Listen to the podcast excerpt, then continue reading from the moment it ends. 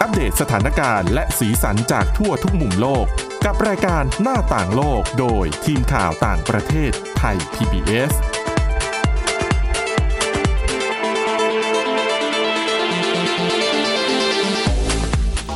สวัสดีค่ะ คุณผู้ฟังต้อนรับเข้าสู่รายการหน้าต่างโลกนะคะ ก็เป็นเทปแรกของปีใหม่นะคะ ค่ะ 2566 นะคะ แต่ว่าช่วงนี้หลายท่านอาจจะยังเฉลิมฉลองกันอยู่เนาะ ค่ะ เพราะว่าเป็นวันหยุดต่อเนื่องอะแต่เรามาทำงาน ค่ะ ดิฉันนะคะสวรักษ์จากวิวัฒนาคุณกับคุณชลันทรโยธาสมุทรมาพูดคุยกับคุณผู้ฟังในวันนี้ค่ะ สวัสดีค่ะ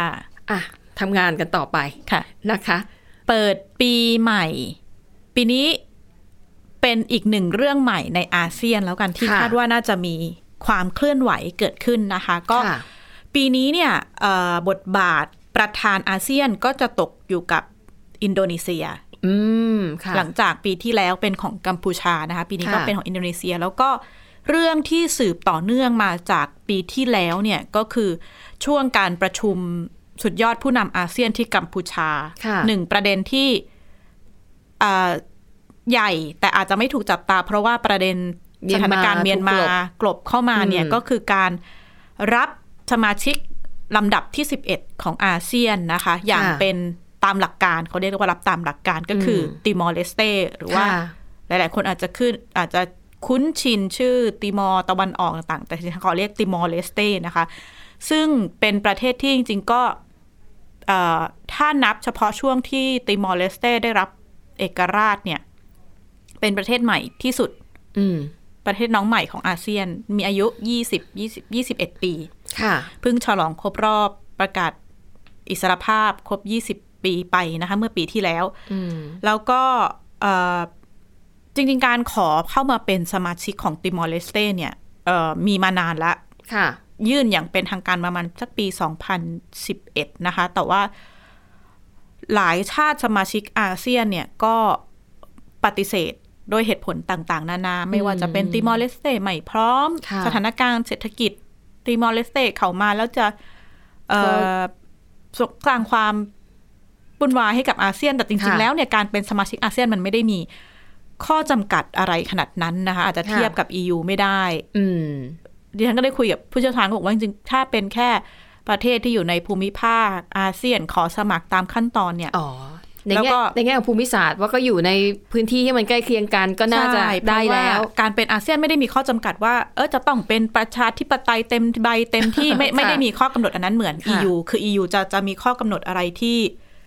ชัดเจน ชัดเจนมากกว่านะคะ ทั้งแน่เศรษฐกิจการเมืองหลักธรรมาภิบาลต่าง แต่ว่าสิ่งที่ยากคือการเข้าเป็นสมาชิกอาเซียนเนี่ยจะต้องได้รับฉันทามติ ๆ ค่ะ สนับสนุนจากทุกชาติเลยมีสิบชาติก็สิบชาติจะต้องห้ามมีใครมา มา มี ปฏิเสธ มาค่ะ ค่ะ ถึงจะเป็นได้ ทีนี้เรื่องน่าสนใจของติมอร์เลสเตนะคะ ก็คือเนี่ยเขายื่นมาตั้งแต่สิบเอ็ดสิบสิบเอ็ดปีที่แล้วละอ่ะก็เหมือนจะมีความหวังแล้วล่าสุดว่า อ่ะ ได้รับในหลักการ ค่ะ แต่ว่าก็มีมีการให้สัมภาษณ์ขำๆจากเอ่อประธานาธิบดีของติมอร์เลสเตนะคะโคเซรามอสคอตา อืม ออกมาให้สัมภาษณ์ว่า เนี่ยนะ สมัครเป็นสมาชิกอาเซียนเนี่ย ยากยิ่งกว่าเข้าประตูสวรร ค์ อันนี้เป็นเวิร์ดดิ้งให้สัมภาษณ์ ค่ะ ของโฮเซรามอสนะคะ ก็อาจจะขำไม่ขำแต่ก็อาจจะสะท้อนให้ อืม เห็นถึงท่าทีความพยายามของติมอร์เลสเตในการขอเข้ามาเป็นชาติสมาชิกอาเซียน อืม ถึงกว่า 10 ปีเลยทีเดียว แต่ถ้าเราย้อนกลับไปดูนะคะ ก็อย่างที่เล่าเมื่อกี้ก็คืออ่าติมอร์เลสเตเนี่ย ก็มีความสัมพันธ์ทางการทูตกับไทยเอ่อมาประมาณ 20 21 ปี คือไทยก็เริ่มสัมพันธ์ทางการทูตตั้งแต่ติมอร์เลสเตประกาศเอกราชเมื่อ ค่ะ ยี่สิบเอ็ดปีที่แล้วนะคะ อันเนี้ยอันดิฉันจะเล่าได้ เพราะว่าช่วงที่ติมอร์เลสเตได้เอกราชจากอินโดนีเซีย ดิฉันได้ไปที่นั่นด้วยแต่เออก็ต้องท้าความนิดนึงนะคะว่าติมอร์เลสเตมาจากไหน คือติมอร์เลสเตเมื่อก่อนเนี่ยเป็นส่วนหนึ่งของอินโดนีเซีย แล้วก็มีอ่ะปัญหาข้อพิพาทเรื่องการแบ่งแยกดินแดนจนสุดท้ายสหประชาชาติต้องเข้ามาช่วยไกล่เกลี่ย ค่ะ ปรากฏว่า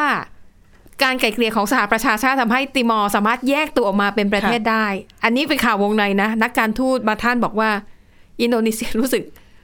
รู้สึกผิดมากเลยที่ ค่ะ ไปดึงเอาองค์การสหประชาชาติเข้ามาเกี่ยวพันทำให้ อินโดนีเซียเนี่ยเสียดินแดนในส่วนนี้ไป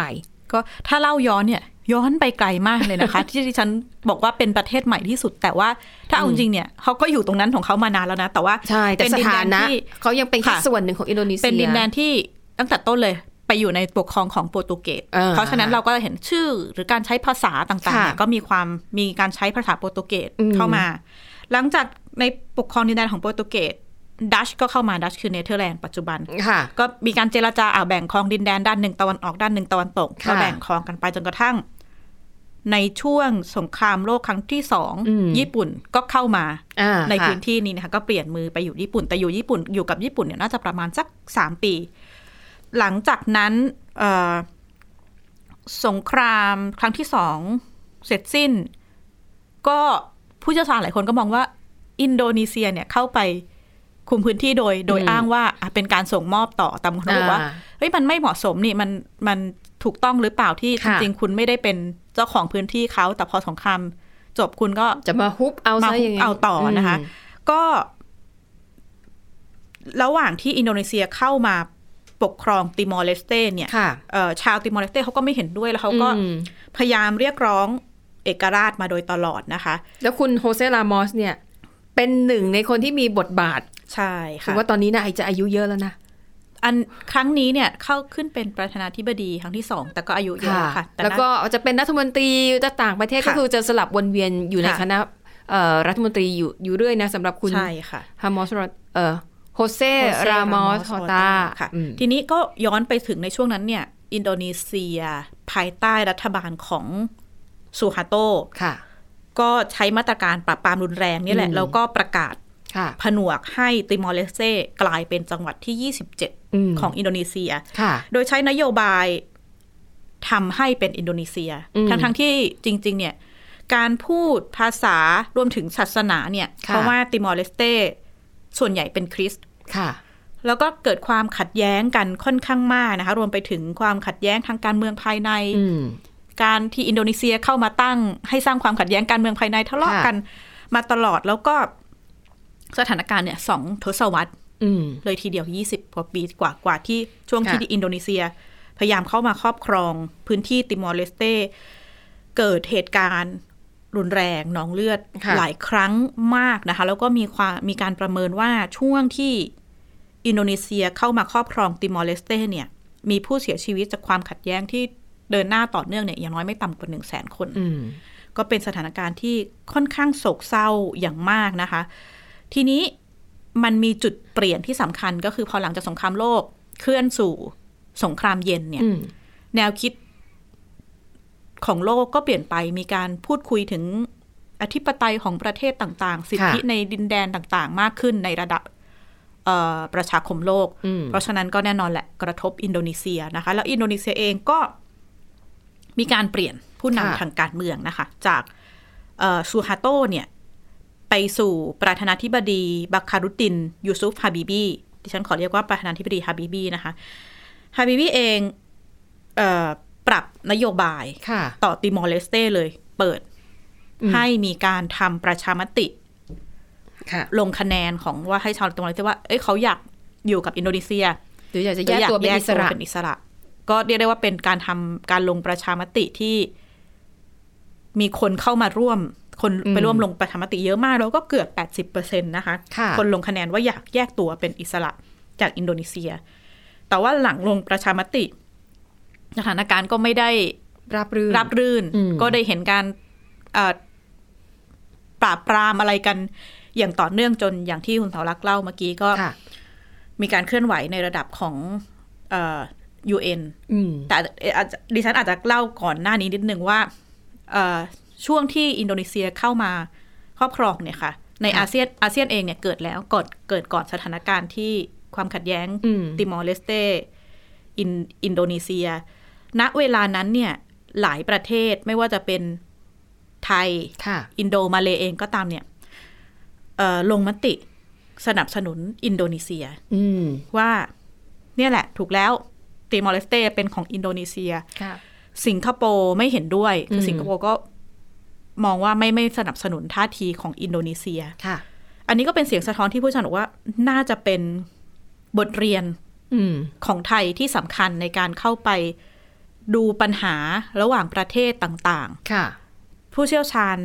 ย้ำนะคะดิดิดิฉันได้พูด ท่านเป็นเอ่ออดีตอธิบดีกรมเอเชียตะวันออก คุณสุรพงษ์ชัยนาม เล่าให้ฟังว่าสถานการณ์ติมอร์เลสเตอาเซียนไทยเนี่ยน่าจะเป็นบทเรียนให้ไทยใน ค่ะ การเข้าไปดูสถานการณ์ความขัดแย้งต่าง ๆ เนี่ยว่าอาจการตัดสินใจ อาจจะต้องพิจารณาว่าไม่ใช่แบบอ่ะพวกมากลากไปอาเซียนเพื่อนชั้นเธอบอกเนี่ยอาจจะต้องคำนึงถึงผลกระทบ ค่ะ ที่จะเกิดขึ้นต่อประเทศในการวางหรือการตัดสินใจนโยบายต่างประเทศต่าง ๆ ค่ะ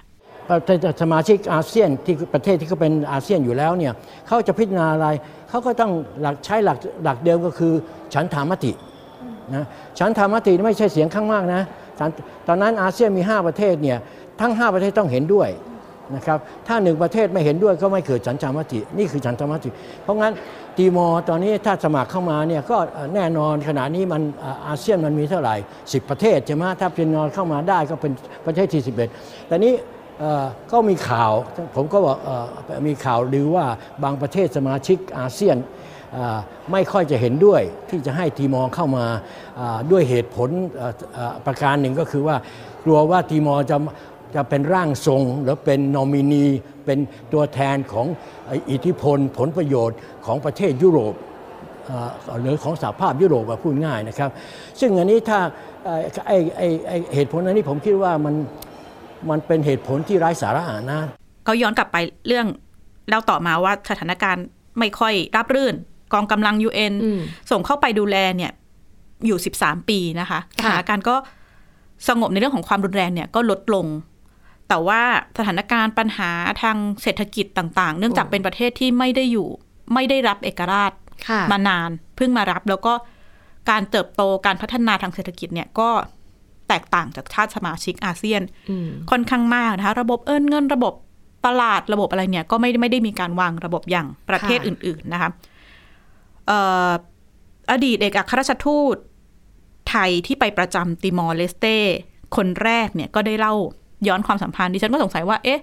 แต่ทำไมปัจจุบันเนี่ยติมอร์เลสเตกับอินโดนีเซียเนี่ยดูจะใกล้ชิดสนิทสนมกันมากทั้ง ค่ะ ๆที่ประวัติศาสตร์มีความขัดแย้งกันค่อนข้างสูง เพราะว่าอย่างล่าสุดเนี่ยเอ่อ โคเซรามอสเนี่ยก็เดินทางไปเยือนอินโดนีเซีย ไปเยือนสิงคโปร์หลังจากที่การประชุมที่กัมพูชานะคะก็มีการเดินทางเยือนมาเลเซียอินโดนีเซียสิงคโปร์แล้วก็เอ่อประธานาธิบดีอินโดนีเซียเนี่ยโจโกวิโดโดก็ออกมาแสดงเสียงสนับสนุน อืม ติมอร์เลสเตในการขึ้นเป็นสมาชิกอาเซียนอย่างมากนะคะ ดิฉันก็ได้พูดคุยกับท่านอดีตเอกอัครราชทูต กุลกุมุตสิงหราณอยุธยานะคะ คือ ค่ะ ท่านเป็นทูตไทยคนแรกนี่แหละที่ถูกส่งตัวไปที่ติมอร์เลสเตหลังจากที่ประกาศอิสรภาพเนี่ย ก็เล่าให้ฟังว่าสิ่งที่น่าสนใจความสัมพันธ์ระหว่างเอ่อประธานาธิบดีฮาบิบีกับซาซานากุสเมาซึ่งเป็นประธานาธิบดีคนแรกของติมอร์เลสเตเนี่ยเล่าให้ฟังว่าทั้งสองคนเนี่ยมีความสัมพันธ์กัน ใกล้ชิดแน่นแฟนมากแล้วก็ ค่ะ เป็นหนึ่งในประเด็นที่เอ่อ ติมอร์เลสเตเนี่ยนำมาใช้ว่าเออไม่ควรสร้างความเจ็บช้ำความขุนเคืองใจกันต่อไป แต่ว่ามาคุยกันให้เคลียร์เปิดใจ แล้วก็เราจะได้เห็นภาพถ้าหลาย ๆ คนติดตามข่าว ณเวลานั้นเนี่ยตอนที่ประธานาธิบดีฮาบิบีอยู่ในช่วงบั้นปลายชีวิตละเอ่อ ค่ะ กำอยู่ในโรงพยาบาลนะเพราะว่าอายุมากแล้วอะไรเงี้ยค่ะก็ได้เห็นภาพซาซานากุสเมาเนี่ยไปเยี่ยมที่โรงพยาบาล อืม กอดกับฮาบิบีนะคะ ค่ะ จูบที่ศีรษะแล้วก็ล่ำลาเป็นครั้งสุดท้าย ท่านอดีตทูตก็เล่าให้ฟังเนี่ยให้เห็นถึงความสัมพันธ์ของสองผู้นำที่มีขึ้นเพื่อลดความขัดแย้ง แล้วก็ได้สะท้อนว่าประเด็นนี้น่าจะเป็นสิ่งที่หลาย ๆ ประเทศนำมาเรียนรู้ค่ะ ค่ะ สิ่งที่ผมเห็นอีกอันหนึ่งเนี่ยนะครับ ที่จะเป็นบทเรียนในอนาคตที่ดีเลยเนี่ยนะครับ คนในระดับเอ่อกุสมาลเนี่ยซึ่งได้รับผลกระทบอย่างเต็มที่สมัยที่เป็นนักรบนักปฏิวัติอะไรต่างๆ เหล่านี้เนี่ยกุสมาลนี่ถูกหมายหัวเป็นศัตรูหมายเลขหนึ่งของอินโดนีเซีย กุสมาลถูกจับขังคุกร่วม 7 ปีอยู่ในคุกอะไรต่างๆ เหล่านี้เนี่ยนะครับ ปรากฏว่ากูสเมาเนี่ยกลับมองการไกล มองถึงผลประโยชน์ของประเทศ ไอเดียของกูสเมาเนี่ยกับโคเซลามอสออตราเนี่ยนะครับคือเขาพยายามมองเพื่อให้ก้าวผ่าน ความเจ็บปวดรวดร้าวในอดีตอ่าคือรู้จักให้อภัยนะครับ เพื่อหวังเป็นอย่างยิ่งว่าไอ้ยุคของการเข้าสู่ความร่วมมือความมิตรประเทศเนี่ยมันจะกลับมา ซึ่งสิ่งเหล่านี้เนี่ยนะครับเป็นสิ่งที่อินโดนีเซียเนี่ยค่อนข้างให้ความสำคัญ อันนี้ก็เป็นความสัมพันธ์ที่เกิดขึ้นนะคะ แต่ว่าถ้ามาดูที่ติมอร์เลสเตเนี่ย หลังกองกำลังสหประชาชาติ เข้าไปอยู่ออกจากติมอร์เนี่ย ก็อย่างที่ทราบก็คือเผชิญในเรื่องของปัญหาการสร้างชาติ อืม เพราะว่าประเทศที่ขนาดเล็กด้วยเนาะ แล้วก็ ทรัพยากร ทรัพ ข ยา องตัว กร เองก็ไม่มี จริงๆ เขามีทรัพยากรพวกไม้หงไม้หอมกับ ค่ะ เอ่อน้ำมงน้ำมันแต่น้ำมันเนี่ยเข้าใจว่าก็โดนช่วงก็ก็ใกล้หมดแล้วนะคะ ไม้หอมก็ใกล้หมดแล้ว เพราะว่า ค่ะ แน่นอนละอยู่ภายใต้การปกครองของหลาย ๆ ประเทศมา แต่ถ้าจริงๆเขาพัฒนาเป็นการท่องเที่ยวก็พอได้นะ เพราะ ค่ะ ว่าเขามีเขามีติดทะเลไงนะคะ ค่ะ ถ้าคนแบบอ่ะอยากได้ธรรมชาติแบบสงบ ก็ดิฉันก็ดูน่าจะ ตอน ทำได้ นี้ไม่มีไม่มีเอ่อยังไม่มี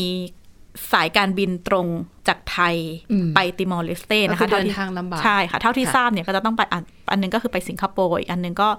ต้องผ่านอินโดนีเซีย อืม ค่ะ นะคะ แต่ด้านหนึ่งเนี่ยอย่างที่ไทยก็บอกว่าไทยก็อ่ะแม้ตอนแรกอาจจะโหวตสนับสนุ น อินโดนีเซีย ค่ะ แต่ว่าระหว่างที่การแก้ปัญหาการประกาศเอกราชต่าง ๆ เนี่ยไทยก็เข้าไปมีบทบาท อืม อย่างมากนะคะ ในในเรื่องของกองกำลัง รักษ สันติภาพข ค่ะ องของ UN ค่ะ ค่ะ ก็คือจังหวะว่าโอ้มีพอเล่านี่รู้เลยนะว่าอายุเท่าไหร่ ค่ะ คือตอนที่ติมอร์เลสเต้ได้ประกาศเอกราชเนี่ยนะคะ ทางกระทรวงการต่างประเทศก็คือต้องส่งคณะผู้แทนไปเพื่อแบบไปร่วมในพิธีการด้วย ดิฉันก็เป็นหนึ่งในสื่อมวลชนที่ตอนนั้น ค่ะ ไปกับกระทรวงการต่างประเทศก็เลย ได้มีโอกาสไปเห็นติมอร์เลสเต้ด้วยตัวเองก็ในตอนนั้นนะคะ 20 ปีก่อนมันก็เป็นเป็นเหมือนเป็นเกาะ ค่ะ แล้วก็มีชายหาดเยอะ แล้วก็ธรรมชาติก็ยังดิบๆอยู่ ถนนหนทางอะไรก็ยังก็ยังไม่ค่อยดี แต่สภาพโดยรวมก็มีความปลอดภัยดี เพราะ ค่ะ ว่ามีทหารของ UN หมวกสีฟ้าเขาจะเรียกว่า ทหารหมวกฟ้า เพราะว่า ค่ะ กองกำลังรักษาสันติภาพ ไม่ว่าจะเป็นจากชาติไหนนะ ถ้าไปอยู่ที่นั่นสวมหมวกสีเดียวกันก็คือหมวกสีฟ้า ก็หลักๆ คือทำหน้าที่รักษาสันติภาพแล้วก็ เขาบอกทหารไทยเนี่ยของไทยก็ส่งไปไปร่วมด้วยนะคะ ค่ะ แล้วก็ได้ไปพูดคุยกับทหารไทยในเวลานั้นบอกพี่พี่มาที่เนี่ยพี่มาทำอะไรบ้าง ค่ะ บอกอ๋อหลัก ๆ ก็ไม่มีอะไรก็มาดูแลความปลอดภัย แล้วก็ทหารคือคนไทยเราอะจะเก่งเรื่องการประยุกต์ ค่ะ เอานู่นเอานี่มาทำกับข้าว แล้วเขาบอกว่าในติมอร์เนี่ยนะ มีต้นมะละกอเยอะแยะเลย ค่ะ แต่คนติมอร์ไม่รู้ว่าจะเอามาทำอาหารยังไง ค่ะ เขาอาจจะรอแค่ให้มันสุก แล้วก็เป็นผลไม้ ค่ะ รับประทาน ทหารไทยก็เลยไปสอนเขาทำส้มต ส้มตำนะ ำ ค่ะ อ่ะแล้วก็บอกอู้แล้วคนติมอร์รู้สึกว่าเออชอบมาก มันมีรสมีชาติเนี่ย ค่ะ แล้วมันก็มะละกอมันก็มีเยอะแยะเต็มเกาะไปหมด แล้วก็บอกเนี่ยทหารไทยก็ไปช่วยเขาอย่างเงี้ย ค่ะ เอ่อไปช่วยเขาสร้างบ้าน ค่ะ ไปช่วยปลูกผัก แล้วก็ไปสอนวิทยาการแบบของไทยๆแบบภูมิปัญญาชาวบ้าน ค่ะ ก็ไปถ่ายทอดแล้วเขาบอกว่า ชาวติมอร์ชอบทหารไทยมากนะ ค่ะ เวลาทำกับข้าวทำอะไรหรือมีของอะไรก็มักจะแบบเอามาให้ทหารไทย ค่ะ อยู่เสมอ เพราะว่าเป็นเป็นน่าจะเป็นชาติเดียวที่แบบ เข้าไปช่วยเหลือคนอะคือนอกเหนือจากภารกิจในการรักษาความสงบอะ ค่ะ คือถ้าเป็นทหารชาติอื่น ๆ เนี่ย พอหมดประจำพอหมดเวลาเข้าเวรเขาเขาก็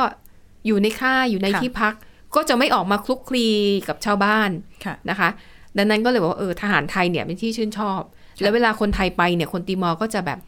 ให้ความสนใจมากเป็นพิเศษ ค่ะ นะคะ แล้วในตอนนั้นก็จะมีคนไทยไปไปเปิดร้านอาหารไทยด้วยนะ อืม มีอยู่ร้านสองร้าน เท่าที่ดิฉันได้ได้ไปติดตามในงานประชุมก็น่าสนใจนะคะ เขาบอกว่าสิ่งที่คนติมอร์ระลึกถึงเมื่อพูดถึง ค่ะ ไทยเนี่ย ตอนนี้มีสองเรื่องหลัก อืม ๆ อันแรกเนี่ยก็อย่างที่คุณตวรักษ์เล่าไปว่า บทบาทของไทยในการเข้าไปช่วยเหลือในช่วงที่เอ่อการกองกำลังสันติภาพต่าง ๆ เนี่ยนะสิบสามปี อีกเรื่องหนึ่งตอนนี้คือเมื่อนึกถึงไทยก็ ค่ะ นึกถึงการ ส่งเยาวชนลูกหลานเข้ามาเรียนเข้ามา ค่ะ ศึกษาต่อ อืม ในไทยเขาบอกว่าไทยเนี่ยก็เป็นอีกหนึ่งเป้าหมาย ค่ะ เพราะว่าไทยมีเอ่อสถาเอ่อสถาบันการศึกษาเอ่อที่เรียนภาษาอังกฤษต่างๆเนี่ยเรียนสองภาษา ค่ะ ก็เป็นเป้าหมายอีกอันหนึ่งที่ชาวติมอร์เลสเต้เนี่ยนึกถึงเมื่อนึกถึงไทย อืมค่ะ แล้วก็ มีการพูดคุยถึงเรื่องการอนาคตนะคะ การเชื่อมโยงทางเศรษฐกิจระหว่างไทยกับติมอร์ที่จะมีขึ้น เพราะว่าติมอร์เลสเต้เนี่ยมีผลิตภัณฑ์หลาย ๆ อย่าง อันหนึงที่โดดเด่นนอกจากการค้าน้ำมันเนี่ยเนาะอีกอันหนึงก็เรื่องของกาแฟ ค่ะ ค่ะเราก็มองว่าไทยเองเนี่ย น่าจะมีหลายเอ่อบริการหรือว่าผลิตภัณฑ์ที่น่าจะเข้าไปขายในติมอร์ไม่ว่าจะเป็นในเรื่องของ ค่ะ บริการโรงแรม อาจจะเข้าไปเอ่ อ่า อ ไป ให้ ทำรีสอร์ท ใช่ หรือว่า ค่ะ ไป เพราะอย่างที่บอกว่าธรรมชาติเขายังสวยมากนะ ค่ะ แต่ไม่รู้ว่าตอนนี้เป็นยังไงแล้ว แต่ตอนนั้นที่ไปเมื่อ 20 ปีก่อนเขาบอกว่า ถ้าไปเดินชายหาดระวังนะจระเข้ มีจระเข้นะคะ นะคะ ก็นี่ก็เป็นภาพที่จริงๆ เราอาจจะอนาคตถ้าเราถ้า พูดถึงก็อยากไปดูเหมือนกั ถ้าน เนาะ มี อืม ได้รับเป็นส่วนหนึ่งอาเซียนนะคะ เดิน กาทารง เดินทาง ง่า ง่ายย ๆ ขึ้น อืม เราก็มีอีกหนึ่งที่ที่เที่ยวที่เราไปเพราะแต่ว่าเดินทางไกลเหมือนกันต้องสำรับประมาณสักห้าหกชั่วโมง ถ้าสมมติว่าต้องมีบินตรง อืม ก็คงเป็นการพูดคุยแต่ว่าหลาย ๆ ประเทศเนี่ยตอนนี้เริ่มมี ค่ะ เอ่อโครงการความร่วมมือต่างๆนะคะ อืม สิงคโปร์ก็เต็มเลยเนี่ยเสนอการเรียนการสอน ค่ะ เอ่อโปรกงโปรแกรมต่างๆ ช่วยทาง อืม ติมอร์เลสเต้นะคะอินอินโดนีเซียก็มีการพูดคุยถึงแลกเปลี่ยนแรงงานต ค่ะ ่างๆ ไทยเองก็น่าจะต้องรีบวางนโยบาย เพราะว่าถ้าจะเกิดในเรื่องของการขยายความร่วมมือกับติมอร์เลสเต้ ค่ะ ไทยจะวางบทบาทยังไง เพราะว่าติมอร์เลสเต้ไม่ได้เป็นประเทศแยกเดี่ยวๆนะคะคือเขาก็เป็นสมาชิกของในเครือเอ่อภูมิภาคแปซิฟิก อ๋อ หมู่เกาะต่างๆ ซึ่ง ค่ะ รวมไปถึงเอ่อประเทศที่พูดภาษาโปรตุเกสเนี่ยก็ ค่ะ เขาก็มีเอ่อเครือข่ายในเรื่องของเขาซึ่ง การที่จะวางบทบาทของไทยหรืออาเซียน ในความสัมพันธ์กับ อืม ติมอร์เลสเต้ก็น่าจะเป็นอีกหนึ่ง